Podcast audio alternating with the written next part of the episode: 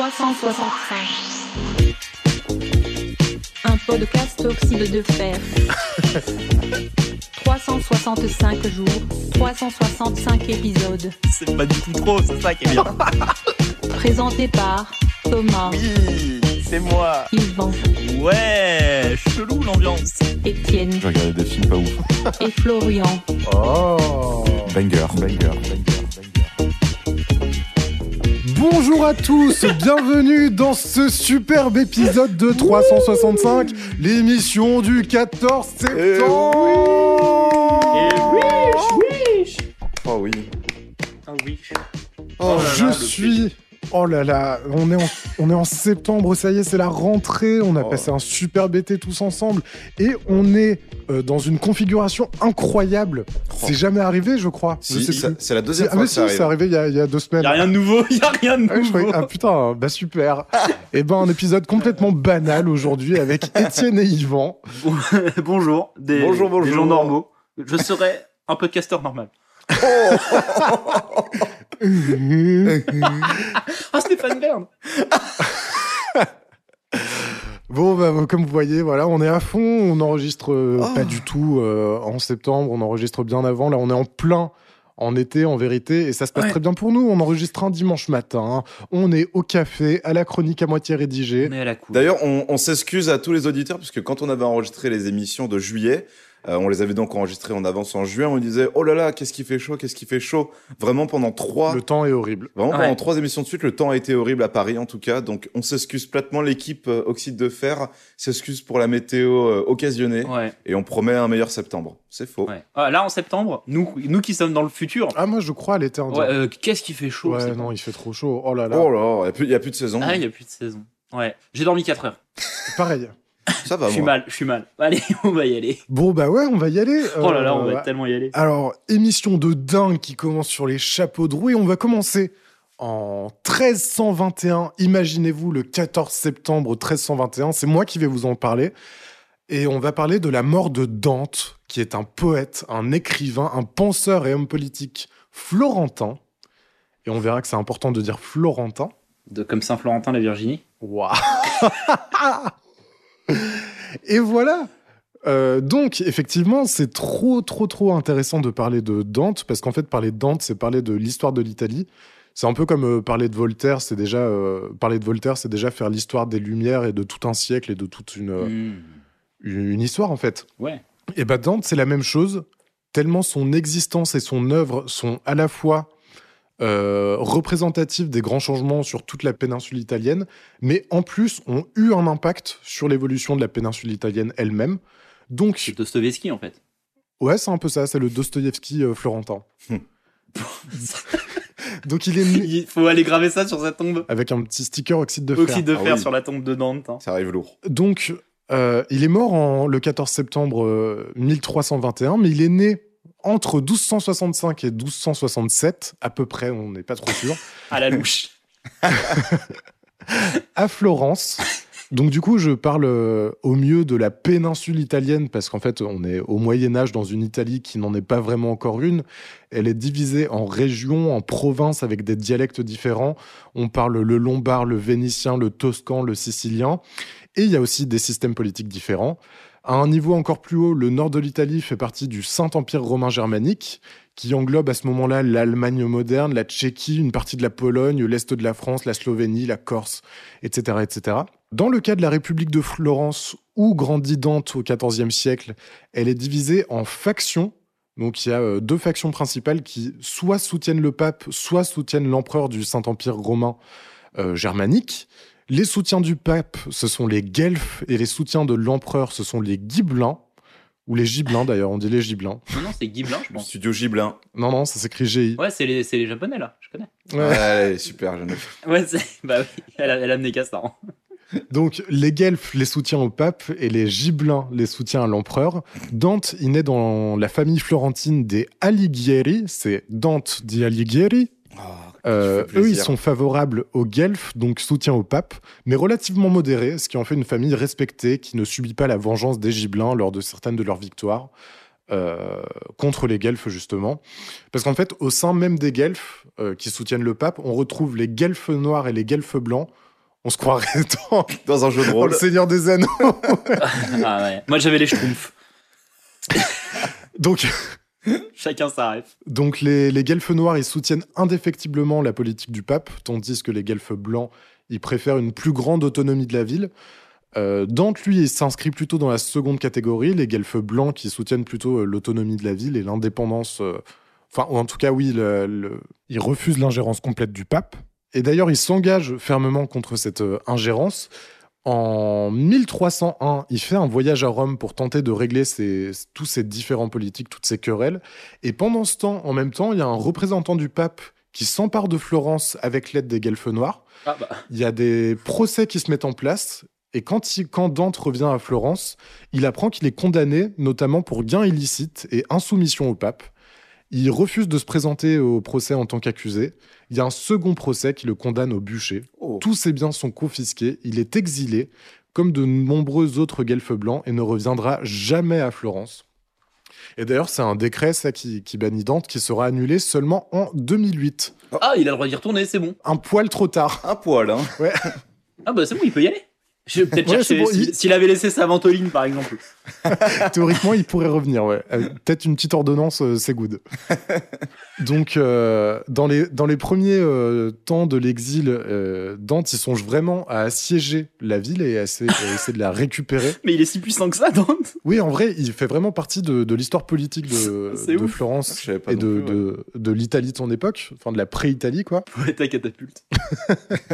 Et, euh, et du coup, ouais, il tente, euh, il- en tout cas, il y songe vraiment avec d'autres exilés euh, blancs, mais finalement, il y renonce et il va suivre plutôt une, une vie de, de bohème. Il se met à errer de ville en ville et il tente de, de résister à la misère et il cherche la protection euh, des cours de l'Italie du Nord. En tout cas, la période de l'exil est hyper prolifique. Il écrit des traités, des essais philosophiques, politiques, des poèmes, notamment, évidemment, la Divine Comédie. Bien sûr. Donc c'est un, un, bouquin incroyable qui est euh, le voyage imaginaire d'un narrateur qui rencontre Virgile dans une forêt sombre et qui l'invite à le suivre jusque dans l'au-delà, en passant par les neuf cercles de l'enfer, les sept gradins de la montagne du purgatoire, pour arriver jusqu'à la porte du paradis. Donc c'est un, voyage initiatique en vers, rimé, c'est magnifique, c'est un mélange de récits imaginaires et d'expériences concrètes. Euh, il rencontre des, figures bah, à la fois Virgile et à la fois des, gens de son, quotidien, de son entourage. Moi, j'ai eu la chance de le lire une fois en entier dans le texte de A à Z euh, quand j'étais en, en licence de philo. Et euh, je dis que j'ai eu la chance parce qu'en vrai, c'est pas forcément évident, il faut s'accrocher et tout, mais c'est vraiment une chance. Ce bouquin est extraordinaire et c'est- ça vaut vraiment le coup de tenter. Moi, il est, je sais qu'il est divisé en trois. C'est genre euh, Enfer, Pandémonium et euh, Paradis, ou un truc comme ça. Ouais, c'est ça en gros, ouais. Ou euh, Purgatoire, je sais plus. Enfin, je sais que. Et j'ai lu la première partie, Ouais, donc voilà. Et j'avais bien aimé, mais j'avais trouvé ça un peu complexe. Et je parle mal italien en plus. Et ben justement, justement, tu fais bien de parler de ça parce que euh, ce bouquin-là, il a eu euh, un impact considérable sur euh, l'évolution de la langue en Italie. Puisque donc avant ça, comme je disais, il y avait une multitude de dialectes, du toscan, du machin, du lombard, du sicilien. Et en fait, Dante, lui, c'est un, un profond croyant en l'unité linguistique. Et notamment, il essaie de, promouvoir la langue vulgaire. Euh, donc inspiré de sa langue à lui, qui est le toscan, parce qu'il il vient de, de cette région. Et donc, il écrit euh, la Divine Comédie dans un toscan vulgaire qui peut être compris par tous, à la fois par les gens qui parlaient latin, mais aussi par les gens euh, qui, parlent, qui parlent toscan couramment. Et en fait, ce bouquin, ça fait partie des trois couronnes. Donc, euh, ces trois bouquins, euh, notamment le Canzoniere de Pétrarque et le Decameron de Boccace, qui ont imposé le toscan comme langue littéraire qui est utilisée et reconnue dans toute la péninsule italienne et c'est devenu la langue de la culture. Et, euh, et ensuite, bien plus tard, lors de l'unification de l'Italie, ce sera adopté comme la langue euh, officielle. Donc l'italien moderne, en fait, ça vient vraiment à la base majoritairement du toscan. De l'enfer. De l'enfer, ouais. Tout bonnement. Et puis voilà, donc euh, ouais, euh, vraiment une vie euh, très très riche, euh, faite de d'art et de politique. Et euh, il meurt euh, en 1321, autour de 65 ans, plus ou moins 65 ans, bah, du ou 66, du coup. de la malaria à Ravenne. Et d'ailleurs, c'est son épitaphe. C'est il meurt de la malaria. Quel phénomène, Ravenne. Oh. Bref, euh, bah voilà pour. Waouh. Ok, bah, c'est très intéressant. Ça, pour le coup. euh, En vrai, c'est génial. Si vous avez vraiment l'occasion de vous pencher euh, sur, en vrai, surtout la Divine Comédie, faites-le. C'est écrit en vers et ça peut faire peur, mais c'est aussi. Moi, du coup, bah, j'ai relu des passages d'hier et en fait, il y a des parties un peu obscures, mais il y a des parties assez euh, compréhensibles quand même. Ouais. Et, Et quand, c'est tu, super quand chouette. tu comprends, ça fout une ambiance. Ah ouais, non, mais bah, t'es transcendé, je pense. T'as plus de- t'as plus d'enveloppe corporelle. Ouais, non, non, mais vraiment, c'est c'est vraiment. Ah ouais, à ce point-là cool. Ouais, non, c'est vraiment. C'est- euh, cool. c'est- Oui, oui. Enfin, moi, bah, après, c'est peut-être parce que j'étais un connard en fac de, de philo, mais moi, ça m'a vraiment euh, Bah. touché dans mon expérience humaine. C'est toujours un connard, mais qui fait des podcasts, t'inquiète pas. Moi, j'étais au lycée. Oh, j'étais au lycée et. Ah putain.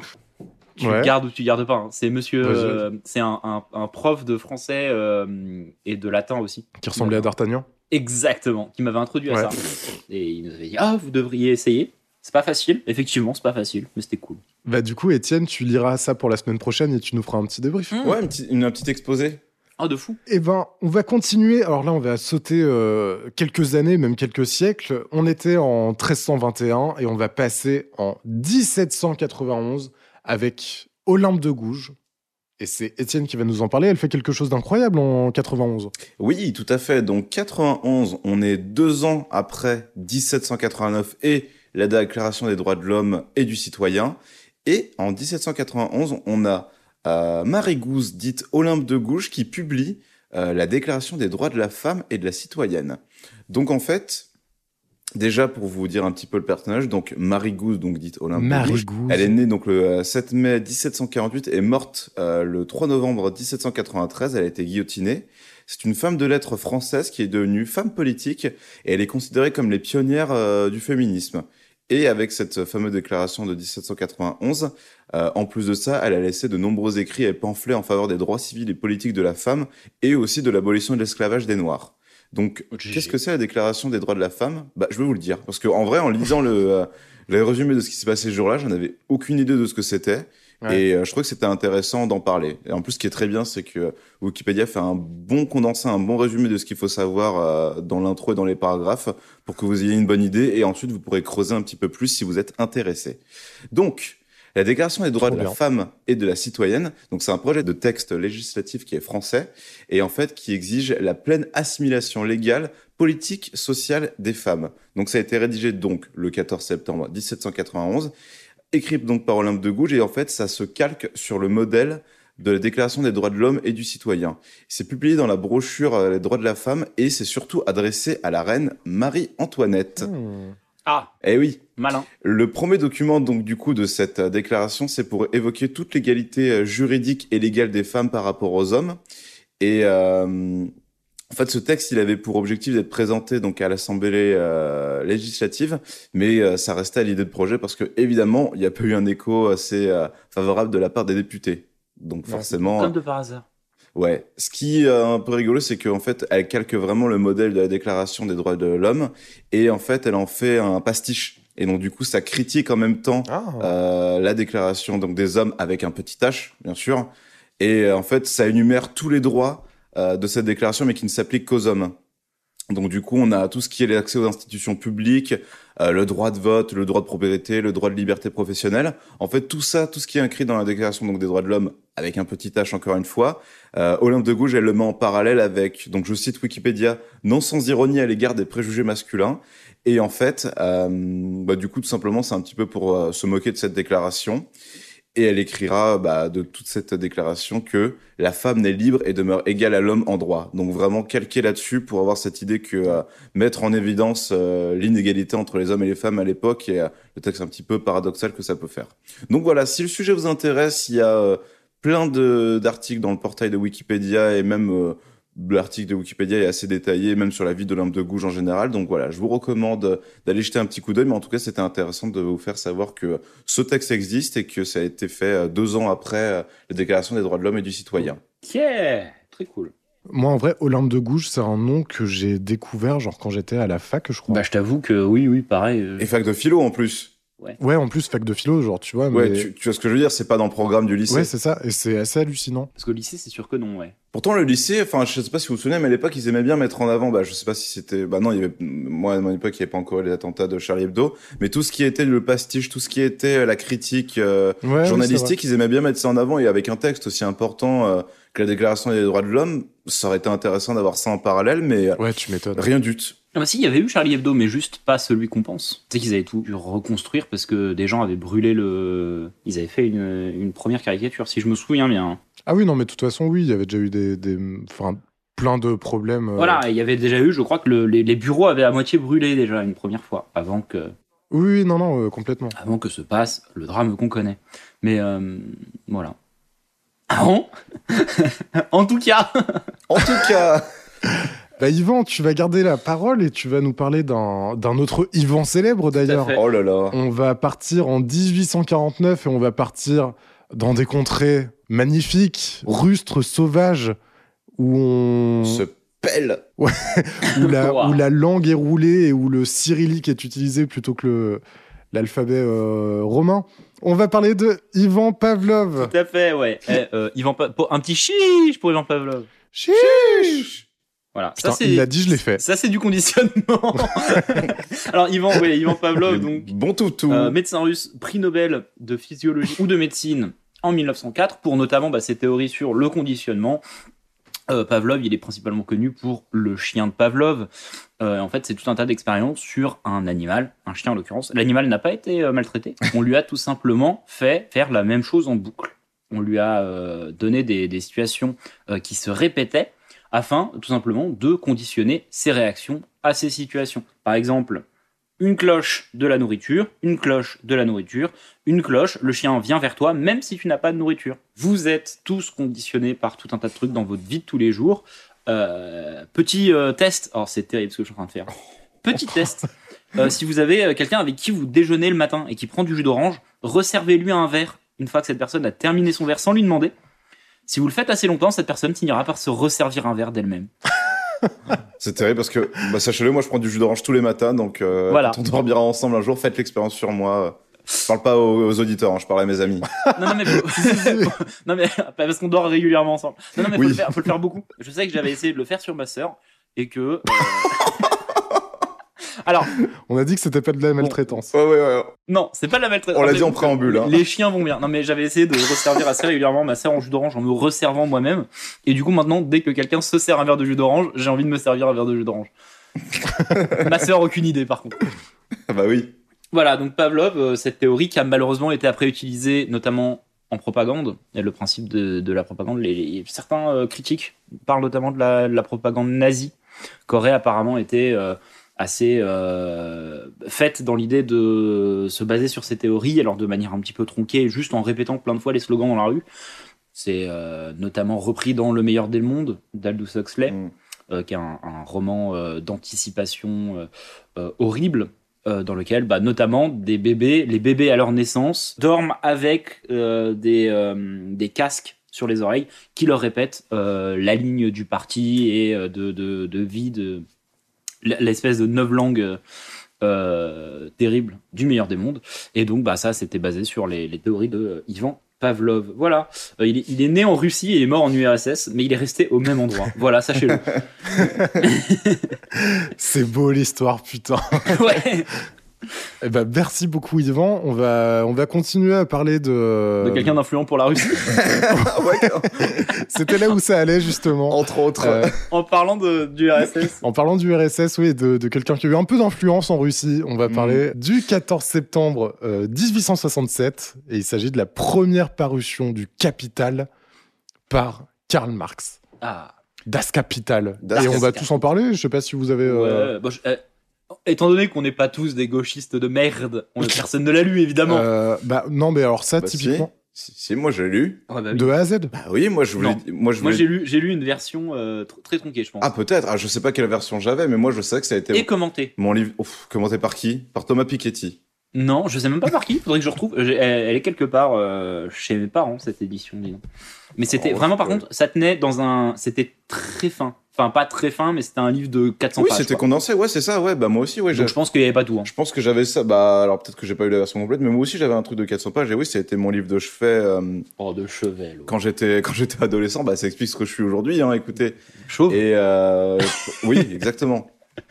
Le communiste fait perdre les cheveux. Hein. Sachez-le, sachez-le. Le communiste, c'est pas bon pour les cheveux. Et euh, sachez que si euh, l'histoire du Capital et de Karl Marx vous intéresse en général, il y a un film qui est un biopic plutôt gentil et intéressant. Je dis gentil parce que, euh, bon, la qualité euh, vaut ce qu'elle vaut, mais après faites-vous un avis. C'est le jeune Karl Marx, donc qui raconte euh, bah, toute la jeunesse euh, de Karl Marx jusqu'au Capital, De Picsou. avec un espèce... euh, alors, l'épilogue, on peut le prendre comme on veut, mais donc du coup... La, le générique de fin, c'est sur euh, Like C'est un clip show sur le communisme. C'est euh, donc du coup le générique de fin, c'est sur Like a Rolling Stone de Bob Dylan. Oh là là. Donc comme une pierre qui roule.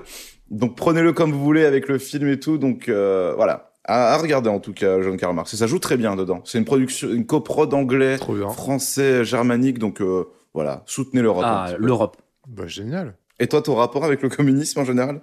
Ah, oh bah à fond, trop bien. Trop bien. Franchement, le meilleur euh, Trop processus politique possible, je pense. Ouais. Mais euh, ouais, non, moi, le, le Capital, en vrai, j'ai jamais lu dans le texte de A à Z, contrairement à, à l'enfer, euh, à la Divine Comédie de Dante. De toute façon, si t'étais sur le Twitter un peu politique en 2014, euh, t'as Oui. forcément lu à travers d'autres, à travers les mots des autres, euh, le Capital. Oui.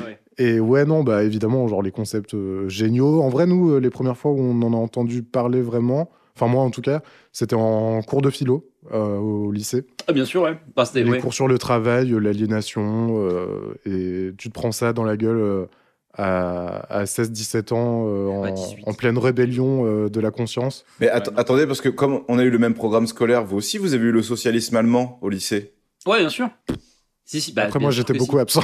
Ouais, bon bah voilà. Mais en tout cas, nous, Ouais, mais c'est en première, ça. Oui, c'est en première. Il y a eu le socialisme euh, allemand et du coup, il y avait donc par extension aussi euh, bah, tout ce qui était l'influence de Karl Marx sur l'Europe en général et donc euh, dans l'Allemagne de cette époque-là. Donc euh, Ouais. pour moi, c'était là que Ouais. c'était évoqué pour la première fois le, le Mais je me, capital. je- ah, sincèrement, je me souviens pas la première fois que j'ai entendu parler du capital de Karl.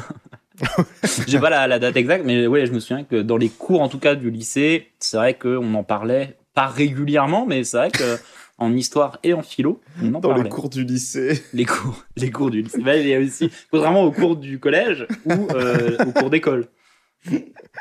Bon voilà. Et Hein. ben, bah voilà pour Karl Marx. En parlant de Karl Marx, euh, rappelez-vous que Bernard Tapie c'est le même mais en plus balèze.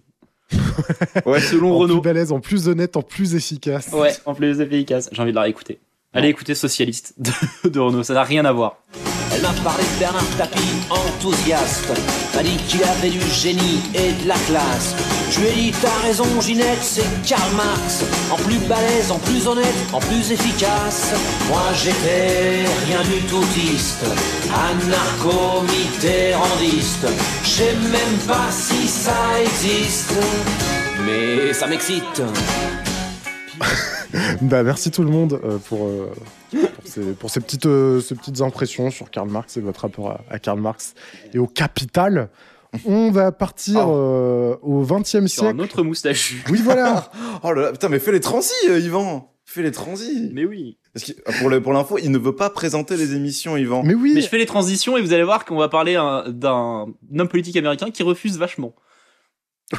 Oula, D'accord. Bon, bah, vas-y, va- prends l'émission en otage, en fait. Ah ouais, il y a plus rien à foutre. Je vais tous vous avec cramer. ton flegme euh, insupportable. Je suis On va donc parler d'un autre moustachu qui naît en 1921. Il s'agit de Georges Brassens.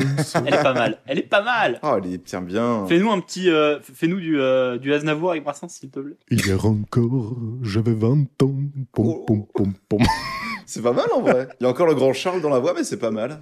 Oui, il y a encore, il y a encore un peu du grand Charles qui est bloqué. Bah mais- forcément, il est toujours un peu là, hein. mais même quand je parle... euh, Non, non, mais ça, ça y est, il croit il est Charles Aznavour. en, mon, en mon propre nom. Hein. Bon, Georges. Donc Georges Oui, Brassens, bah, qu'est-ce que vous qu'est-ce que vous pensez de Georges? Oh bah moi qui vais régulièrement à 7, euh, j'en bouffe euh, du Brassens. Ah mais tu m'étonnes, ouais, je veux bien te croire. bah oui, du coup. Donc Euh, Non, moi, je vraiment une connaissance très superficielle de Georges Brassens. C'est-à-dire que hum, mes, mes grands-parents sont fans de tous ces chanteurs euh, euh, tard l'époque, mais moi, euh, rien à foutre. Dans les autres, dans les chanteurs tard l'époque, il aurait pu avoir pire que Brassens en vrai. hein.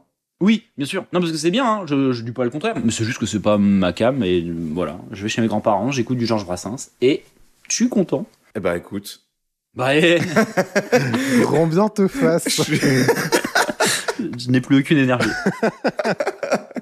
Eh ben, on va partir euh, à la moitié du XXe siècle, en 1950, oh là, avec la naissance de, de quelqu'un d'autre, un entrepreneur. qui n'a pas de moustache. Euh, je crois pas qu'il ait une moustache, Olivier. Non. Puisque donc, on va parler de Olivier Bouygues. Et pour ça, d'ailleurs, je vous propose qu'on qu'on fasse quelque chose qui ne se fait peut-être pas pour Étienne. Mais bienvenue dans ce nouvel épisode de Toujours pas couché. Oh On va vous parler euh, d'Olivier Bouygues et Oh, de son rapport à Georges Polac. Pour Georges. Michel. Michel. Georges Pollack. Michel, Bra- Michel Brassens. Voilà. Non mais oui, Bouygues, nous, pourquoi on aime bien euh, les Bouygues? Bah parce qu'il y, a un il y a un rapport très particulier euh, avec, euh, avec euh, TF1, avec euh, la, la télévision française en tout cas, et, et, euh, le groupe Bouygues a racheté TF1 euh, dans, les années, dans la fin des années 80. À cause de Mitran. À cause Sacré de Mitterrand. Mitterrand, il y a eu des bails. Il euh, voulait pas trop, mais Chirac a dit si, Il y a eu des bails très compliqués de euh, non, c'est une chaîne nationale, ah ouais, non, on privatise en fait, faut ouvrir à la concurrence, etc. Bouygues s'est engouffré là-dedans, voilà. Euh, sous les conseils très avisés de Bernard Tapie. Voilà, Karl Marx. Et, euh, donc là, on, donc là, on parle de, on parle de, de la famille Bouygues. De son fils. Euh, et en l'occurrence, c'est la naissance de Olivier Bouygues. Mais nous, on parle du daron, on parle du Francis, Alors le Francis Bouygues. qui s'est occupé du, du rachat de TF1. Alors qu'avant, euh, Bouygues, c'était avant tout une entreprise de BTP. Ouais, et c'est ça qui est fou. Euh, et en fait, c'est à ce moment-là, dans les années 80, je sais plus quand c'est exactement, 86, 87, 87 Ouais. où euh, il s'ouvre euh, aux médias. Et surtout à la communication. En fait, à la communication. C'est ça. et mais en vrai, vraiment, l'idée, elle est très pragmatique de. Ce qui serait bien, c'est que les gens entendent parler de nous, donc on va racheter la télé. Ouais, c'est c'est exactement ça. Et puis euh, ensuite, ça deviendra bah, les télécoms, les télécommunications, et puis les, maintenant les forfaits euh, Un peu trop cher. ah, beaucoup trop chers. Bouygues, faut que vous fassiez un truc pour ma box. Ouais, ouais, bah pareil. Olivier, Olivier, faut qu'on parle. euh, c'est tout pour Bouygues? Bah c'est Bah, bien, c'est- hein. C'est tout pour Bouygues. En vrai, c'est un plug honteux Ouais. pour, euh, pour euh, TPC, donc toujours pas couché, le, le- le deuxième podcast, Bah oui, allez écouter toujours pas couché. euh, Eh on oui, parle ça de continue. ça euh, dans le. le hors-série Dans sur Michel détail. Pollack, notamment, qui n'est pas sorti encore au moment où vous écoutez ce podcast, mais il y en aura un qui arrive lourd, lourd. Et bah ouais, non, voilà, si, si, ça- si ces histoires de télé, de, de ces histoires industrielles vous intéressent un petit peu, on vous invite évidemment à écouter Toujours pas couché. Euh, on va retourner dans 365. 365. Comment ça va tout le monde? Ouais Oh, ça va les gars? Putain, je vous ai perdu pendant un moment, vous étiez où Ah ouais, bah désolé euh, Étienne, on était dans un autre channel. euh, Enfin bref, Sur Discord, bizarre. Ouais, bizarre. Chelou l'ambiance. on est revenu, tout est là, les, les ondes sont sauvegardées. On va euh, continuer quelques années plus tard, en, 17, en 1957, avec la naissance de quelqu'un d'autre. Oh, un haut fonctionnaire et homme politique français euh, dont euh, Étienne va nous parler. oui, 1957, c'est la naissance de François Asselineau. Donc, euh, Oh à part euh, quelques mèmes un peu rigolos, on peut dire que c'est un politicien un peu médiocre, Ouais. complotiste sur les bords, avec une rhétorique assez faible. Mais euh, voilà, ça nous a donné naissance à beaucoup de mèmes. Donc, vous connaissez l'UPR, Pensez Oh. printemps, les amis. Le Frexit, Le frère, oh, le Le Frexit. Frexit, bah Ah oui, quand il y a eu le. Brexit, le Frexit, putain. le Frexit, il y a, des, il y a des- encore des affiches. Je travaille, il faut savoir que je travaille dans une euh, université et il y a encore des affiches du Frexit. Mais- C'était à Bâle pendant le- l'élection euh, de 2000. euh, oula, 15 Non, 2017. 2017, voilà. C'était à Bâle. Il y avait beaucoup, j'ai beaucoup entendu parler de l'UPR et il y avait notamment bah, plein de trucs, euh, le Frexit. Mais de toute façon, les, les affiches Frexit, c'est comme les affiches euh, Soral sur l'autoroute, c'est vraiment, elles sont là depuis 15 ans, Ah. elles sont toujours là. Hein. Ouais, ouais, personne n'ose y toucher. euh. À la fac, faut savoir qu'il y avait euh, donc le Frexit au-dessus de la cafétéria donc euh, de l'université où j'allais en 2017. Il y avait le Frexit et à côté, Soral avait raison. Oh, c'était pas, c'était pas la Sorbonne, ça. Non, euh, non, c'était. mais après, c'est les- les- c'est plutôt une université euh, de, de bons gauchias, mais je sais pas. Là, il y avait euh, des d'irréductibles euh, Ouais, euh, chercheurs de vérité. ouais, bah écoutez, Asselineau, euh, on, on s'en branle un peu. Je crois que pendant un moment, la période où il essayait de se faire connaître, il forçait à fond auprès des médias et, et je- et sur Internet aussi. Il me semble qu'il euh, qu'il se plaignait d'être censuré par Wikipédia. Oui, bah non, mais parce que Ah bah tiens, c'est le parti qui monte malgré Oui, le, silence, de. Wikipédia. Tout à fait. mais euh, pff, ouais, non, ça a un allumé, c'est un fou furieux. euh.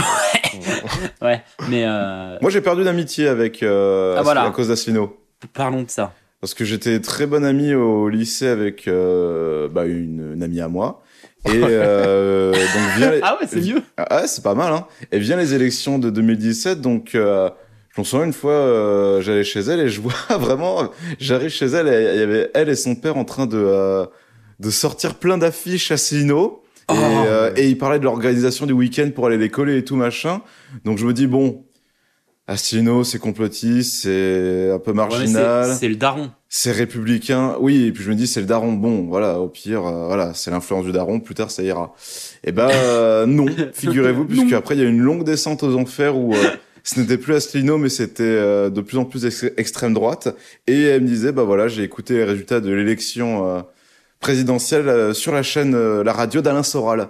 Et là, moi, je- Oh, bah, je, ah ouais, je m'énerve un petit peu. Et donc du coup, bah, des mots ont été dits, dont le mot fasciste, évidemment Mhm. prononcé par ma part. Et depuis ce mot-là, elle ne m'a plus jamais adressé la parole. Ok. Donc, bah, chais. donc je ne regrette rien. J'en place une pour aller regarder, je vous en supplie, des, euh, des conférences de François Asselineau. Oh là C'est grave drôle. Oui, en vrai, ouais, ouais, c'est très parodique. Bah, en, vrai, en vrai, ce qui est fou, c'est qu'il parle pas, pas trop mal en Oh, vrai. c'est printemps Genre, les, les conférences, genre, il arrive à tenir son truc tout le long, Ouais, bah, mais juste après essayer de fact, de fact-checker un peu, Ah ouais, non, mais c'est pour ça.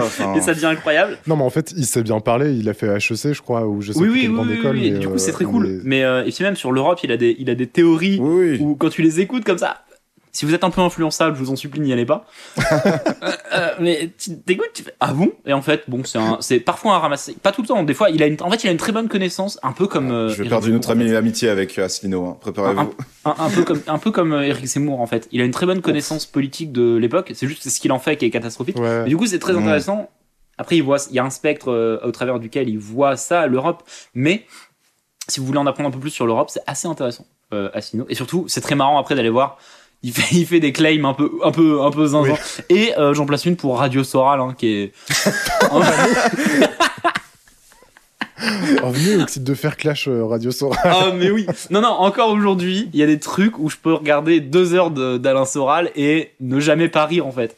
Ah non, mais si drôle. Ouais, ouais, c'est quand, quand Robert Forisson était mort, je me souviendrai toujours de cette vidéo hommage d'Alain Soral où il est Oh. allongé sur son canapé en une Mais espèce oui. de petit peignoir blanc d'hôtel et il fait oh le professeur Forisson euh, voilà et puis vraiment il commence à, débla- à faire un peu un biopic de toute sa vie et Ah t'as ouais, ouais. vraiment Soral qui est un peu ému vraiment allongé dans- sur son Oh. divan avec son peignoir Ah, moi, je vous, C'est, je, euh, vous, je vous invite à essayer de trouver. Ah, c'est horrible ce que je vais dire. On coupera peut-être ça. Je vous invite Ouais. à trouver une vidéo qui s'appelle La liste de Schindler. Où Alain Soral parle du Covid pendant deux heures. Et c'est catastrophique. Ah, euh, je vous jure, je- mais je peux pas l'inventer. Il parle du Covid en disant on connaît pas trop les origines du Covid. Parce que bon, ça a été fait en labo évidemment. hein. Mhm. Euh, ouais. et il parle, il dit, dans les années 80, à New York, qu'est-ce qu'on a? Bah, bah, le sida. Et il parle des origines du sida.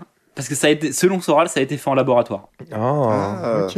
Moi, je pense plutôt que ça a été fait euh, naturellement. Hein. On se démerde très bien pour faire les maladies nous-mêmes. Hein. ça a poussé dans la nature Il euh, suffit de, de mélanger euh, quelques espèces, euh, Oui, des mettre à proximité. Et de... faut baiser un singe.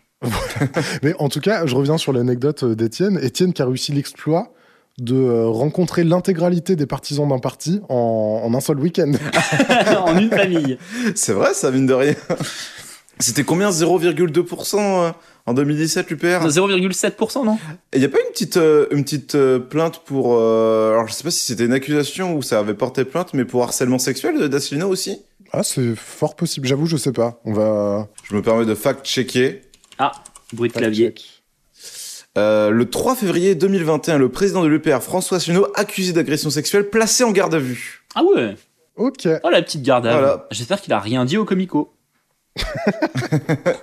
Bon, c'est printemps, les amis Ah, c'est, c'est- ouais. Et ben voilà pour euh, François Asselineau, le, le, le fou malade, tout simplement. Ouais, ça, Ouais. un, un- Ouais, un ça. fou furieux. On va changer de, de, de, de thème. On parlait de politique. On va parler. Oh, on va peut-être parler un peu de politique aussi parce que c'est un peu politique. Hein. ces œuvres ont une dimension un peu politique. On va parler de Bong Joon-ho qui naît en 69 années érotiques et années du cinéma visiblement. Ah oui. Et Étienne, bah, c'est évidemment que c'est Étienne qui va nous en Ah, parler, oui. ce putain de fou malade du ciné. Au-delà d'être un fou malade, un frappadingo du ciné, qu'est-ce que j'aime Bong Joon-ho? Oh, Oui. qu'est-ce, Ouais. que c'est bien. Qu'est-ce que c'est bien Bah ouais, bah ouais. Ce qui est bien en plus, c'est qu'il voilà, il est pas très vieux, donc euh, bon anniversaire déjà à toi, Bong Joon-ho, contrairement à François Asselineau et à toi, Céline, parce que je t'ai traité de fasciste. Mais ça, ça met les noms. Faudra que je bip ça ou? Ouais, tu pourras biper. Désolé. Euh, Bong Joon-ho, donc euh, réalisateur euh, sud-coréen, scénariste, producteur, un homme d'exception. Donc pour vous raconter un petit peu sa vie, il a fini ses études en sociologie à l'université euh, Yonsei. Euh, à la sortie de ça, il réalisera un petit court métrage en 16 mm qu'il appellera White euh, Man. Il gagnera un petit prix, euh, donc euh, le prix s'appelle le Shinyong Youth Movie Festival en 95. Et la même année, figurez-vous, il sort de l'Académie coréenne de cinéma, où il réalisera un autre court-métrage qui s'appelle Incohérence, qui est une comédie, une comédie noire pardon, qui critique la société coréenne. Déjà. Oh. La Mmh. politique, déjà. Hmm. Film 1. Film d'études, déjà. J1, la société c'est de la merde. C'est le Joker. Jour 7230. Regardez, je vais, faire, je vais gagner les Oscars avec cette phrase. en 2000, Bong Joon-ho, il sort son premier long métrage Barking Dog. 2003, Le il- chien qui aboie. Le chien qui aboie, là. En 2003, il réalise euh, son, pour moi, son plus grand film encore à l'heure actuelle, c'est Memories of Murder. Oh, quel film. souvenir de meurtre. Souvenir d'assassinat. on va le faire à chaque fois pour tous les titres, je vous préviens. Memories of Murder, c'est un. Ah ouais, quel putain de film. Un très bon ami à moi m'a offert euh, un, un coffret euh, Memories of Murder avec euh, des, des, des, des- plein de trucs de tournage et de- de- d'interviews de, de, Bong Joon-ho. C'est incroyable. Bah, je veux bien que tu me le passes. Bah, je te le prêterai. C'est Florian qui me l'a donné. C'est faux. Mais si. Tu me l'as Ah, offert. c'est vrai hein. Ah, Mais oui, tu, me l'as offert à C'est Noël. même euh, pas souvenu. et c'était très un super coffret euh, Et un super pote, visiblement. Ouais, grave. avec pas le film dedans, sache-le. Ah ouais? Non, il n'y a pas le film. Mais c'est pas grave, je l'avais déjà. Mais c'est Il y a les bonus, mais pas le film. Non, c'est pas tout à fait des bonus en fait. C'est ouais, c'est un, un, un Ouais, c'est vrai. des euh, behind the scenes. Ouais, ouais, c'est ça. Et très Mm. très cool. Ah bah tu me le passeras. Oh bah, avec grand. Il est chez mes parents. Peut-être ma mère l'a acheté. Hein. Je suis en train de déménager là depuis. euh, bon, alors, Donc 2006, il sort son troisième métrage, donc The Host, je vous en prie. L'autre. pas, pas son meilleur. Euh, pas son meilleur, mais loin d'être son pire. hein. Moi j'ai découvert, euh, je connaissais pas du tout le cinéma sud-coréen, euh, Bong Joon-ho, tout ça. J'ai découvert euh, encore une fois au lycée, putain comme quoi je suis un putain d'enfant de la République, euh, bah ouais. putain. républicaine. Hein. Et c'est euh, bah, le prof de, de l'IT, euh, de littérature, pas celui qui ressemblait à D'Artagnan, l'autre qu'on cite souvent dans ce podcast. Celui qui ressemble à Dr House. Ouais, plutôt. qui était euh, passionné de cinéma et qui voulait nous transmettre ça. Grand fan. et qui nous a fait euh, bah, découvrir euh, ce film qui est, qui est exceptionnel, qui est trop bien. Mais il n'y a pas que toi qui a aimé ce film, puisque les cahiers du cinéma le classe troisième film le plus important de 2006. Ouais, ok, je suis C'est d'accord. Wikipédia qui le dit. 2008, alors ça je l'avais, je le savais pas. Enfin, je- il me semble que j'en avais entendu parler, mais j'avais complètement oublié. Donc il y a un film qui sort qui s'appelle Tokyo point d'exclamation, et en fait c'est un film en trois actes. Donc c'est trois courts métrages en un seul film, et c'est une triple réalisation. Donc il y a évidemment Bong Joon-ho, il y a Léo Carax et Michel Gondry, figurez-vous. Donc euh, petit hommage Oh. à, à Thomas qui adore Gondry. Qui est fan absolu de Michel. Euh, alors oui, il y a que Thomas hein, qui est fan. Ouais, Personne d'autre, visiblement. Non, ouais, euh, Michel Gondry, je t'aime. En 2013, il y a une petite coproduction internationale, donc avec un petit thriller de science-fiction, jeu bien nommé Le Transpersonnage, donc Ok.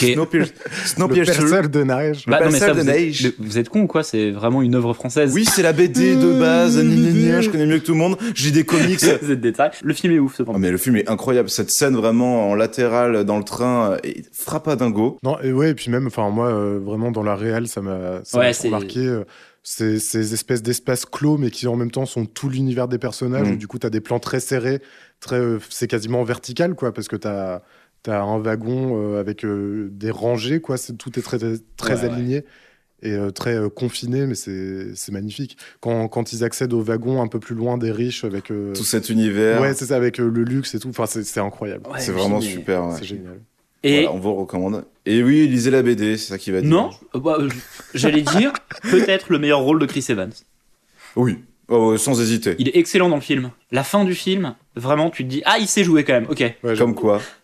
comme quoi. Euh, donc 2017, c'est l'année de la du partenariat avec Netflix, euh, Bong Joon-ho et Netflix, donc avec un nouveau film de science-fiction euh, que Bong Joon-ho identifie comme euh, un mélange entre The Host et Snowpiercer. J'ai bien nommé Okja ou Okia, comme vous J'ai voulez encore une fois. pas aimé ce film.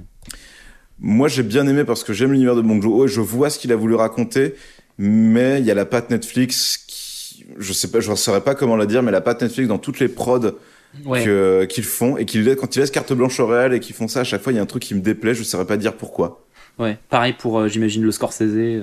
Mais plein, le Scorsese, le. Bah, euh, oui, euh, Je pense que c'est leur caméra. Non. Euh, non. Mais euh, par contre, ouais, moi le film m'a mis mal à l'aise tout le long, quoi. Oui, c'est le but après. Après, oui, ça dépend de ta réaction. Ah euh, ouais, mais Lokja est dans. Pour moi, il y a une vallée dérangeante. Enfin, pas une vallée Oui, dérangeante, c'est juste qu'il me met mal à l'aise le truc. Et en plus, le film est pas si ouf. Donc, c'est- derrière. Après, après, je suis d'accord que le côté euh, 3D dégueulasse joue un peu en sa défaveur. Ah Euh, ouais, ouais, non, c'était. Genre, juste visuellement, c'est c'est pas terrible. La bestiole, ça va. Tu, elle est assez mignonne pour que tu t'y attaches quand même. Non, moi, elle m'a juste mis mal à l'aise pour de vrai. hein. C'est vraiment ça. hein. Hmm, je sais pas, je trouve que effectivement Mais peut-être c'est. c'était le message. hein. Oui, parce que c'est surtout ça aussi. C'est le- Oui. le- l'ignominie des hommes sur, euh, sur toutes les espèces. euh. Ouais, ouais. Du coup, c'est peut-être le message. C'est que t'es t'es pas censé t'y attacher et que malgré tout. Mais euh, pour moi, c'est juste de la 3D dégueulasse. Ouais, j'avoue. Le cul du gros hippo en 3D dégueulasse, Oh ça là peut être là. euh, perturbant. Ouais, non. Et euh, bah pardon, moi j'ai une anecdote sur chaque, sur chaque putain de ces films en fait. J'ai assisté à l'une des seules séances au cinéma de ce film. Oh, Oh, ça c'est bien, ça c'était bien quand Netflix ils faisaient ça, ils faisaient des séances pour leurs films en avant-première. Et en fait, c'était euh, bah, effectivement, c'était même très difficile d'obtenir des ciné qui acceptaient de faire des partenariats avec Netflix. Bah oui. Parce que c'était le tout début de ça, justement, avec le, le Scorsese, euh, The Irishman. Ouais, ouais. Oh, il est venu bien plus tard, The Irishman. Ah, c'est pas à peu près les mêmes. euh, Ah non, non, The Irishman c'est 2021, 2020. Ah, ok, d'accord. Mais par contre, ouais, euh, c'est les cinémas qui acceptent de mettre leurs tueurs chez eux, quoi. Ouais, il y a un peu de ça. Et du coup, euh, donc du coup, c'était une avant-première euh, dans un le Méliès à Montreuil pour les connaisseurs, qui marche avec la carte UGC si jamais. Oh là là Ah, il en place une pour le Méliès. En mai 2019, donc, c'est la, c'est la consécration, son film Parasite est présenté au Festival de Cannes et il remporte la Palme d'Or à l'unanimité Oh là Du là jury. Aucune hésitation. Et en 2020, ça y est, encore une fois, double consécration, Oscar, euh, pardon, avant les Oscars, meilleur film en langue étrangère aux Golden Globes, quatre Oscars ensuite, meilleur scénario original, meilleur film international, meilleur réalisateur et meilleur Et film tout court. ouais, Et film, évidemment, il a eu le César ensuite euh, du meilleur film étranger. Et d'ailleurs, sachez-le que c'est Bong Joon-ho, il devient le premier réalisateur à égaler le record de Walt Disney, détenu depuis 1954, en remportant quatre Oscars dans la même soirée. Ah ouais, putain. Il est chaud, il est chaud, il est chaud. Et bon, Parasite, quel putain de film. Oui, bah Parasite, oui, on peut en parler. Ah, Ça, ouais, ouais. Tout a déjà été dit sur Parasite, Oh, bah, mais on euh, peut en parler. Non, on peut plus. Mais si vous l'avez pas vu, je vous en supplie, faites-vous du bien. donc voilà pour euh, Bong Joon-ho. Bah trop bien, du coup, merci beaucoup Étienne. On vous invite à voir euh, tous ces films, évidemment, euh, des, des grands, grands classiques, et ça vaut le détour. Oui. On va... Alors là, apparemment, il s'agit d'un gros sujet, messieurs, dames. Oh, le gros sujet. Euh, Yvan Oh là là. va nous parler de 1978. Le seul truc qui est écrit dans le conducteur, c'est un nom, suivi de Yvan entre parenthèses. Donc euh, je te laisse euh, y aller, Yvan. Eh bien, on va parler de euh, Ronald De Santis, qui Oh là est là. né le 14 septembre 1978. Étienne, Hmm. tu connais un peu ce nom? Voilà. Oui. Euh, Florian, pas du tout. Donc, on va lentement Moi, introduire. ça me dit On va lentement introduire Florian à qui est Ronald De Santis. Introduis-moi. Euh, donc, il naît en 1978, un 14 septembre, dans l'état de la Floride, euh, aux États-Unis. Il grandit dans la petite ville de Jacksonville, où vivent ses parents à l'époque. Oh. Ses parents Karen et Ronald, donc comme lui, c'est pas le même middle name. Sa mère est infirmière et son père est installateur pour les compteurs d'Audima, donc l'équivalent américain de Ah, médiamétrie. trop bien. Son, père, il allait chez les gens et il installait un compteur, euh, euh, l'équivalent de médiamétrie. Euh, à 6 ans, la famille déménage pour Dunedin, à côté d'Orlando. Et c'est là où il va grandir. Donc, Ron DeSantis, il devient assez vite un assez grand athlète, notamment dans la, Little League de baseball. La Little League, donc, c'est les moins de 10, puis les moins de 12, etc., etc. En baseball, il gagnera un tournoi national. Donc vraiment, il a une vraie carrière dans le baseball, ce gars-là. Euh, il continuera donc sa euh, carrière sportive en marge de ses études universitaires. Il aura d'excellents résultats à la fac, ainsi que en sport. Puisque bah voilà, le baseball, il, sera vraiment, euh, il aura euh, aux États-Unis, ça se fait assez souvent. Il, vient, comme je l'ai dit, d'une famille pas très fortunée. Il a une bourse grâce à euh, ses, sa réussite sportive et ça lui permettra de ressortir avec les honneurs de sa carrière universitaire. Après avoir euh, terminé ses études, euh, il rejoint l'armée américaine en tant que membre du JAG. Le JAG, je sais pas si vous savez ce que c'est, les gars. C'est euh, Non, je sais pas, ça me fait rire juste le jag. On dirait, on dirait un nom de danse des années 2000. Tu danses ouais, le, le jag, JAG. Le Tu JAG. danses le jag En fait, c'est euh, la partie juridique de l'armée américaine. Euh, par exemple, euh, D'accord. C'est des procès. En gros, c'est eux qui s'occupent des procès militaires, notamment. Ok, Parce d'accord. que c'est- ça se fait pas par les euh, l'armée, ça se fait pas par le gouvernement américain, ça se fait par l'armée américaine en interne, puisque c'est une branche du gouvernement.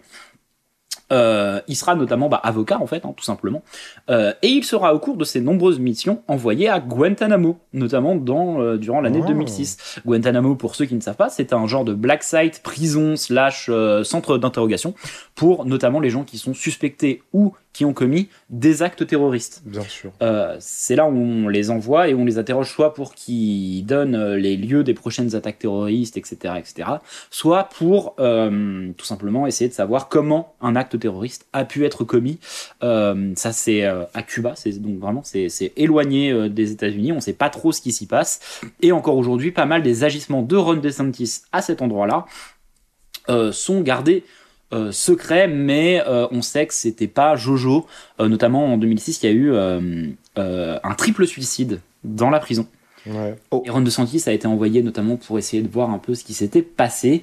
Et il y ait moyen que euh, l'enquête ait été un peu menée pour euh, complètement euh, sauver les États-Unis d'un truc de mauvaise presse un peu, en disant oui c'était un acte politique. Hein, alors qu'en Mm. fait il est possible que ce soit avant tout euh, la résultante des euh, tortures entre grandes guillemets parce Mm. que on sait pas exactement ce qui se passe euh, qui ont pu être commis sur ces euh, trois euh, sur ces trois personnes.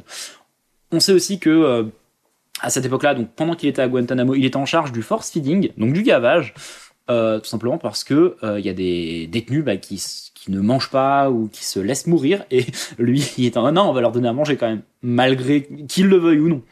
Ouais. Un peu, voilà. Il finira en 2010 par quitter l'armée américaine, et l'histoire pourrait s'arrêter là. Ouais. Et jusque-là, tu te dis, bon, c'est un Américain euh, qui a fait l'armée, peut-être des trucs un peu chelous, mais ça a l'air d'être un bon gars. Hmm. Bon Et gars. ça l'est, euh, un gars. Euh, il revient en Floride. Et euh, dès euh, 2013, en fait, il devient repré- représentant de la Floride pour le Parti républicain. Ouais. Euh, donc il, il- il devient euh, homme politique. Il représente une euh, politique plutôt basée sur la réduction de taxes, notamment parce qu'il sera soutenu par les frères Koch, qui sont des magnats industriels sans nom, qui le mettent vraiment en avant. Et donc comme il est plutôt contre les taxes, forcément c'est un de leurs candidats chouchou, puisque il y a beaucoup de ça aux États-Unis. les, les industriels vont vite se mettre derrière les mecs qui veulent réduire les taxes pour des raisons qui nous étonnent.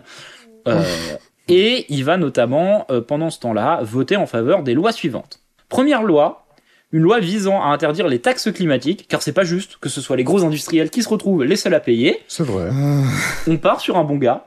Euh, et surtout, il sera un des premiers à être derrière HR45. HR45, donc, euh, qui est une loi qui visait à euh, virer le peu de sécurité sociale qui existait aux États-Unis, donc l'Obamacare euh, et l'Affordable euh, Act, qui sont des actes, euh, des lois qui servaient à avoir une sécurité sociale obligatoire pour certaines personnes qui ne pouvaient pas se les payer. Donc il y avait des, des sécurités sociales un peu euh, offertes, entre grands guillemets. Euh, et lui est en mode, non, non, on va virer ça, euh, Trump, il a mieux. Bon, Hmm. voilà. Euh, il en euh, profite pour dire à, cette époque qu'il est opposé à toute forme de contrôle contre les armes à feu. Yes. Ouais, évidemment.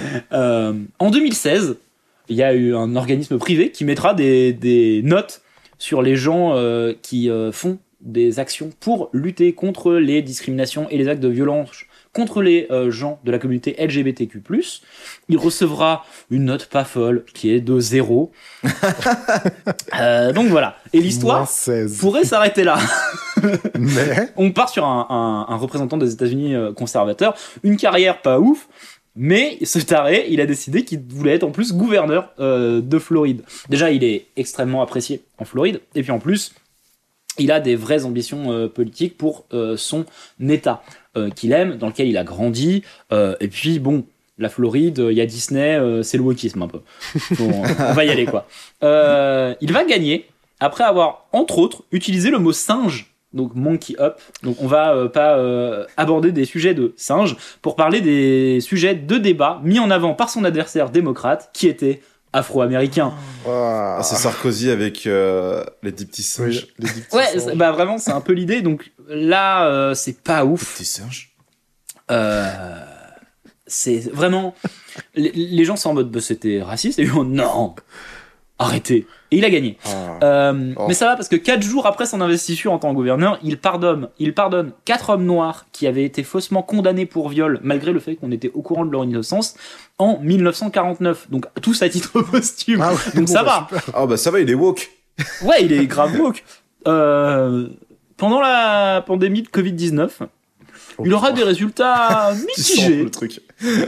Euh, il sera dans le top 12 des, euh, des États avec le plus de pertes Ah ouais. sur les 50. À mitigé cependant, parce que la Floride c'est un État extrêmement vieillissant, où les gens vont notamment prendre leur retraite. Donc il y avait une population euh, plus âgée, et en plus, c'est vrai que lui est en mode, bon, ouais, euh, faut peut-être pas non plus euh, niquer les libertés de tout le monde, calmez-vous.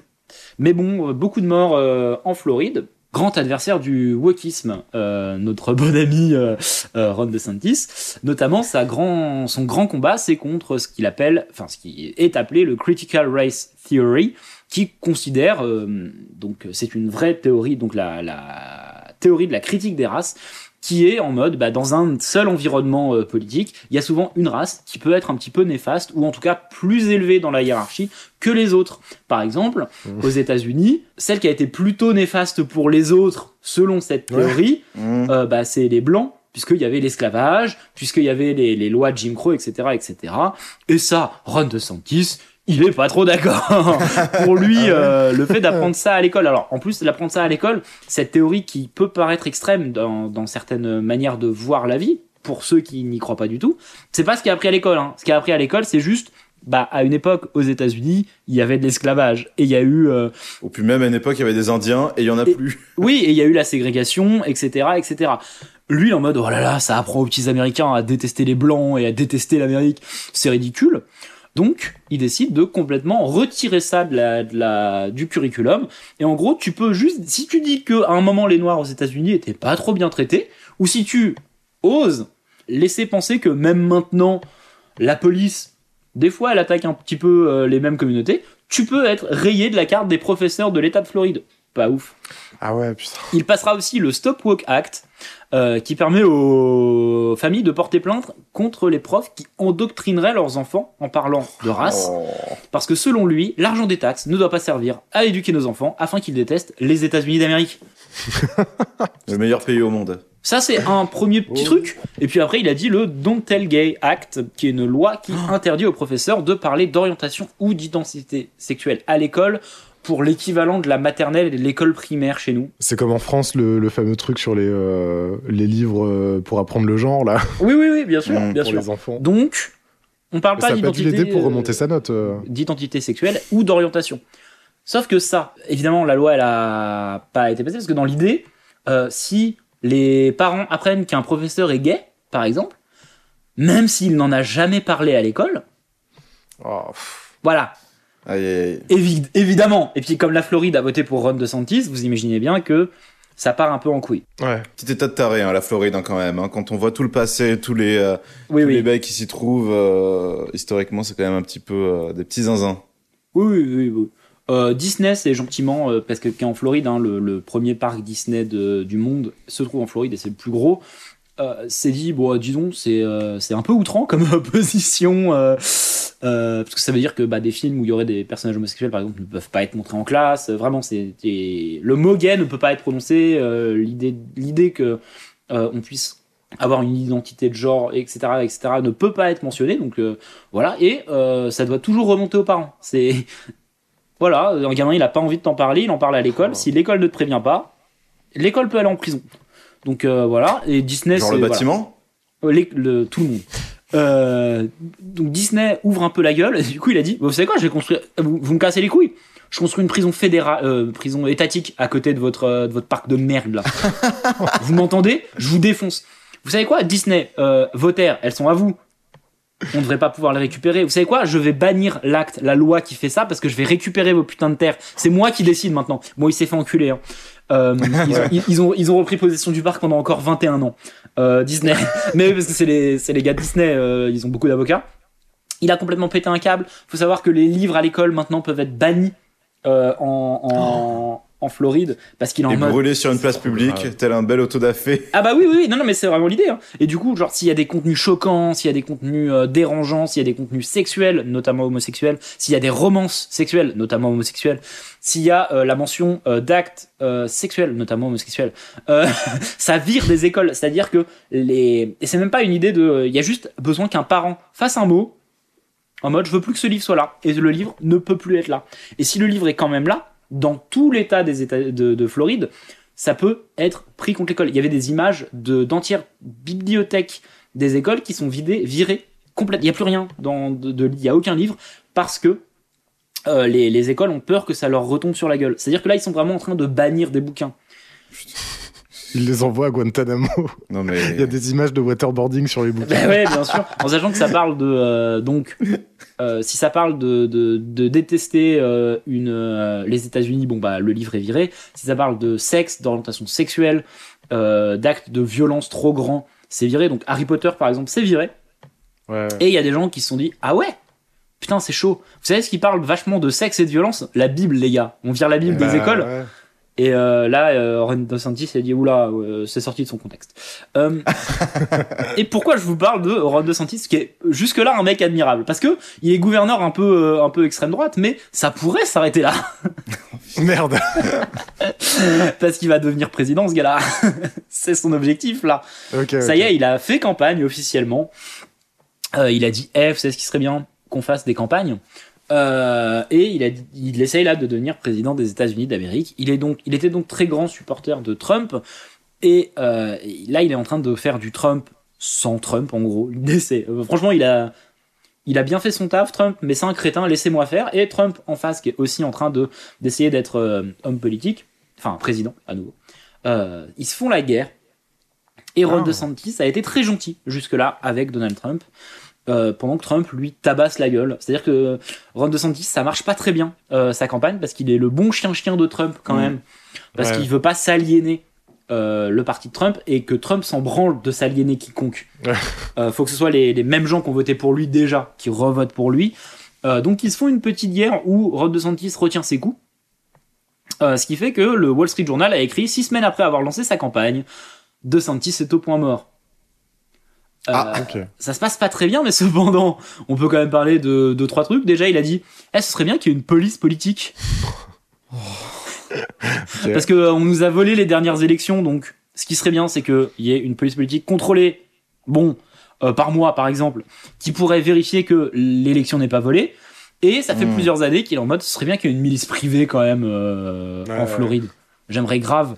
Ils porteraient tous des, des chemisettes euh, brunes, par exemple.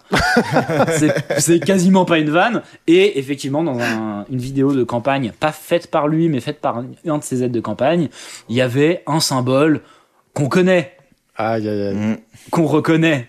Euh, pas le Ah, symbole putain. nazi euh, euh, auquel on pense, un autre symbole nazi très utilisé dans les cercles de croix. nazis, euh, qui apparaît complètement dans, dans le truc. Il est contre l'immigration. Euh, là récemment, il a, il a pris des gens, il les, il, a, il, a, il les a mis dans un bus et il les a envoyés sur une île où Joe Biden va en vacances. Bill Clinton, les démocrates et tout. Ce qui est illégal parce qu'en fait, t'as pas le droit de, bah de transporter des clandestins euh, en connaissance de cause et qu'il l'a fait. Ah oui, d'accord. Techniquement, il a aidé des gens à voyager aux États-Unis.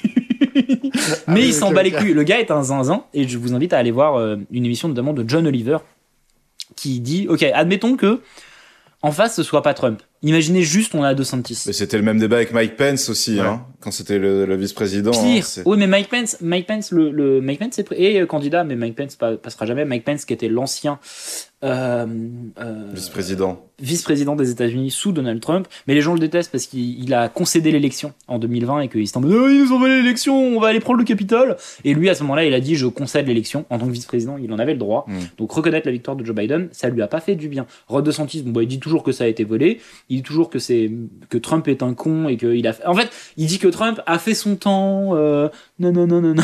Et de l'autre côté, vraiment, euh, euh, Donald Trump, il est en mode, vous savez quelle, quelle insulte homophobe je pourrais dire sur Rod DeSantis? Toutes. du coup, genre, alors, il se fait défoncer, le pauvre. Mais ce gars-là est dangereux, par contre. Allez voir vraiment l'émission de John Oliver parce que il sait que, contrairement à Trump, qui était un, un mec avec des idées, mais pas vraiment la connaissance politique nécessaire, Ron DeSantis est avant tout un homme politique. Ouais, en ouais. plus d'être Ouais, c'est encore, c'est encore plus dangereux quelque part. Bah là, ce qu'il a fait en Floride, je suis désolé, mais bannir des, des bouquins et essayer d'avoir une milice privée, bon. Ouais. Ouais, voilà. Lui pourrait être un vrai fasciste. Là où Trump est juste un, un mégalo euh, débile. Et c'est pas moi qui le dis, c'est voilà, Trump est un mégalo. euh, C'est écrit dans le livre d'Ivan, si vous voulez l'acheter. Ouais, un- non mais un peu. il- Mon point de vue de l'Amérique. c'est pas le meilleur homme politique, c'est juste qu'il a des, des prises de position fortes qui plaisent et qui euh, peuvent euh, regrouper. Ron DeSantis, il a moins des opinions qui plaisent, il, il peut moins regrouper, mais par contre, ce gars-là est vraiment dangereux. Donc euh, voilà, Florian ne le connaissait pas avant euh, de. euh, Bah non. et bah peut-être c'est le 47e président des États-Unis.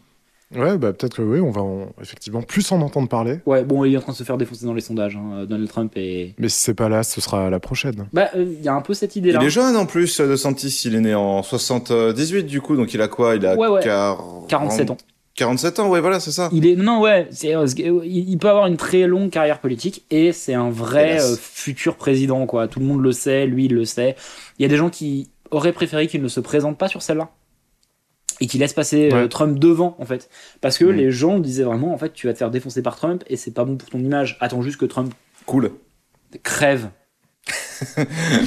politiquement ou physiquement et après t'as as le champ libre quoi mais lui s'est présenté on verra ce que ça donne mais vraiment allez voir allez vous renseigner sur Ron DeSantis un gars un gars Un peu zinzin. Eh bah merci beaucoup. On a fini de parler de tous ces magnifiques sujets, ces naissances et ces décès, ces événements marquants qui se sont passés un 14 septembre. Euh, maintenant, on va partir du côté des jeux vidéo. et oui Oh. Et euh, notamment du Japon, en 2001, sort une nouvelle console de jeux vidéo Nintendo, la, le le GameCube. Le GameCube C'est vrai que c'est le sur Wikipédia. ouais bah ouais, oui ouais. et Luigi's Et le, Mansion et le jeu Ah ouais. euh, Luigi's Mansion, effectivement. oh la GameCube quelle console Bah, moi, c'était ma première vraie console de salon à moi. J'ai eu la Game Boy Color, mais genre la Oh là PS1, là c'était à mon père, et genre vraiment, mon père m'a dit, tiens, la GameCube, c'est à toi. oh c'est c'est ta GameCube C'est ta GameCube. Et je l'ai encore d'ailleurs, elle est à côté de moi, là, je la regarde, elle Ouais, est là. une- console un peu Ah légendaire Mm. qui a pas assez de jeux juste ça le problème c'était qu'il y avait pas beaucoup de jeux Bah, parce que Le ça marchait pas, aussi- elle était dépassée, euh, il y avait la PS2 en face et la Xbox première du nom, donc euh, c'était finito. Ouais, un peu après en plus. Un peu après, elle est sortie un peu avant tout ça, et puis bah, elle s'est fait assez vite rattraper en termes de vente, assez vite niquée. Il n'y avait pas beaucoup de jeux, les CD étaient horriblement chers.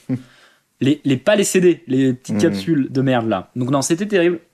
Mais il y a d'excellents jeux dessus. On peut Beaucoup de citer. Ouah, on peut citer euh, euh, Mario Sunshine, Ah bah, Smash Bros, Wind Waker, Bros. euh, Ah les, les. F-Zero, les Met- Metroid Prime, de tête comme ça, là. euh, même les Mario Party, on en parlait. euh, Plusieurs Resident euh, Evil qui sont sortis sur cette console exclusivement en premier. Oui. Resident Evil 4, tout Resident Evil fait. 4 Le meilleur. sur ça, ainsi que Resident Evil 0. Oui, Resident Evil 4 qui est un vrai bon jeu euh, exceptionnel et Resident Evil 0 qui est de la merde. Ouais.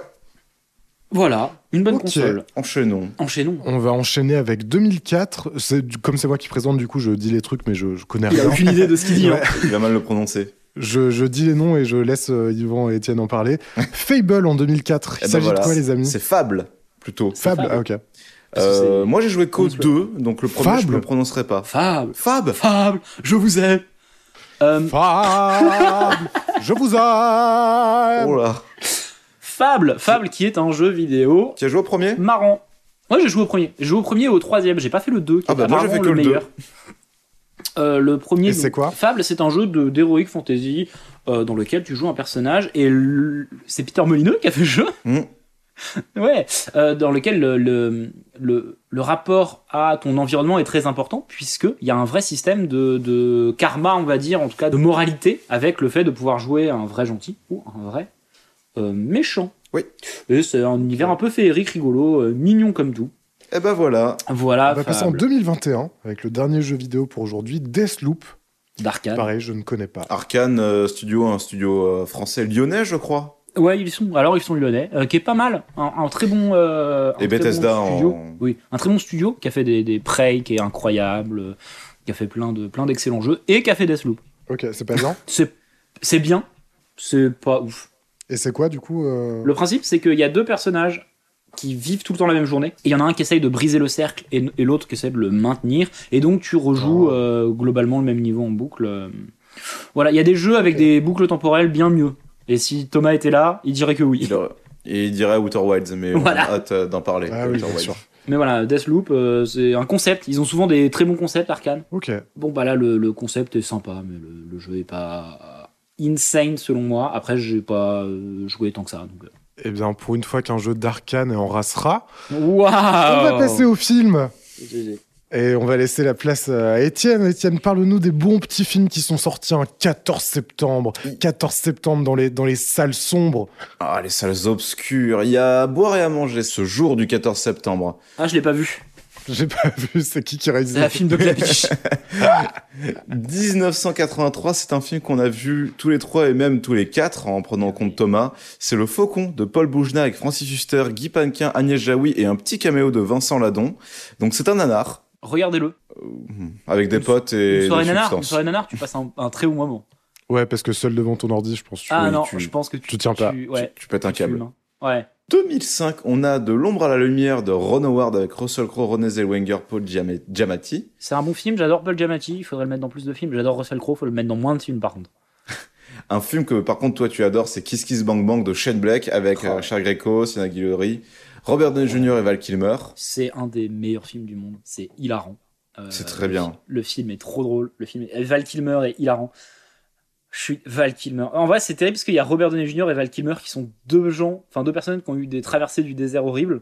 Et bah, Robert Downey Jr. s'en sort quand même bien mieux que ce pauvre Val Kilmer qui a plus de voix, Ouais. euh, qui a eu des, des cancers horribles. euh. Et il joue dans Hit, qui est un film incroyable, et il joue aussi dans Kiss Kiss. Pour moi, c'est ses deux meilleurs films, Kiss Kiss Bang Bang, qui est un classique du genre. Et Shane Black a aussi fait un film avec Russell Crowe, donc comme quoi Russell Crowe est dans trop de films. Voilà, c'est les mots de Yvan. Euh, 2011, on a Warrior euh, avec Tom Hardy et Joel Edgerton. J'adore ce film. Crazy Stupid Love avec euh, Glenn Ficarra, Steve Carell, Ryan Gosling, Julianne Moore et Emma Stone. J'adore ce film. Un tigre parmi les singes avec Tony Servillo. Je connais pas. Euh, la guerre des boutons de Yann Samuel, donc produit par Marc Dupont-Avis avec Eric Elmosnino, Alain Chabat, Mathilde Seigné, Fred Testo. Et j'avais un sujet prévu pour euh, la guerre des boutons, mais qu'à cela ne tienne, puisqu'on en parlera la semaine prochaine avec un autre, la guerre des boutons. Et oui, Ah, mais oh oui. Vu que les deux sont sortis Et oui, cette histoire savoureuse du cinéma que je vous raconterai la semaine prochaine. Ah, t'es chaud. Génial, trop sujet. bien. Euh, 2016, on a Victoria de Justine Triet, donc la dernière euh, gagnante de la Palme d'Or. Euh, donc là, c'est Victoria avec Virginie Efira, Vincent Lacoste, Melvin Poupeau, qui est un acteur que Thomas adore aussi, Ouais, je comprends. euh, Laurent Poitrenaud et une autre actrice que Thomas adore, c'est Laure Calamy. Thomas adore Oui, Laure bah, Calamy. on adore tous hein, Laure Calamy. Ouais, elle est géniale. Euh, Mathéa Nicolaire et euh, à temps plein. De fou. 2022, chronique du liaison passagère de Emmanuel Mouret avec Sandrine Caberlin et Vincent Mackay. Sandrine Kiberlin. Euh, tu l'as vu, Flo? Non, je l'ai pas vu, mais j'ai beaucoup de mal avec euh, Emmanuel Mouret. euh. Oh, c'est- ça avait l'air d'être Moi, l'envers. j'ai beaucoup de mal aussi. Après, il y a Vincent Mackay. Vincent Mackay, c'est un argument pour n'importe quel film. Pour ouais, moi. ouais. Ouais, les frites. Mais pff, je sais pas. Ouais, non, j'ai j'ai du mal. J'ai pas, la- j'ai pas la rêve. Ça, Les frites McCain. les, les thèmes m'inspirent pas, les environnements m'inspirent pas. euh, le peu que j'ai vu de lui, euh, ça m'a Pas inspiré jamais transcendé. J'ai trouvé ça un peu. euh, Je sais pas. Enfin, c'est pas, c'est pas du cinéma pour moi, je crois. Oh Mais c'est peut-être très bien pour d'autres, hein, mais vraiment pour moi, non. Non, mais. Non, non, euh, non, pardon. C'est pas du cinéma qui est fait pour moi. Ah oui, ok. C'est pas du cinéma. Parce point. que parce que c'est pas du cinéma. euh, Waouh. Non, non, si, sans doute. Oui, bah, il a fait la Fémis, je pense quand même qu'il est. J'aurais d'autres anecdotes hein, sur la féminisme, mais ce sera pour une prochaine émission. Regardez-le, l'autre qui a fait l'Ezra. Ok. Il est... Eh, mon école, elle est mieux. Vous voyez pas, mais il a fait Ah, une non, petite non. moue en mode mais euh. Non, non, je dis pas que mon école est le mieux, loin de là.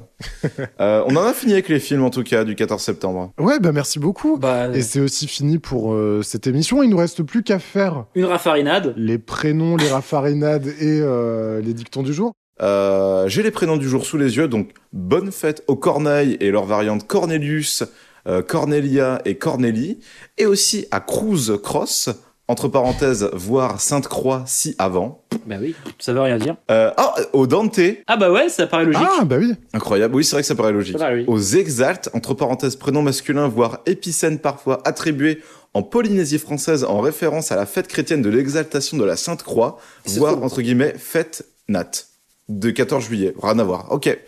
Ok. Euh, au Lubin, Ok. materne, au Maudan et sa variante aussi bretonne, Maodan. On a encore le petit dicton du jour, la raffarinade. Donc le dicton du jour, il y en a qu'un seul. À la Sainte-Croix, cueille tes pommes et gaule tes noix. Fais chier de rigoler à ça. Ah ouais. Oh les Et bébés. si vous voulez, j'ai une petite raffarinade. Ah Allez. bien sûr, termine là-dessus. Si on met la voiture France à l'envers, nous n'aurons plus la capacité de rebondir. Oh, Jean-Pierre. Oh Jean-Pierre Raphaël. Eh ben, merci beaucoup en tout cas de nous avoir écoutés. Euh, C'était une émission longue, un peu protéiforme, mais qui, qui va être très cool, je pense. Ouais, ouais, ouais. Euh, on se retrouve la semaine prochaine, jeudi.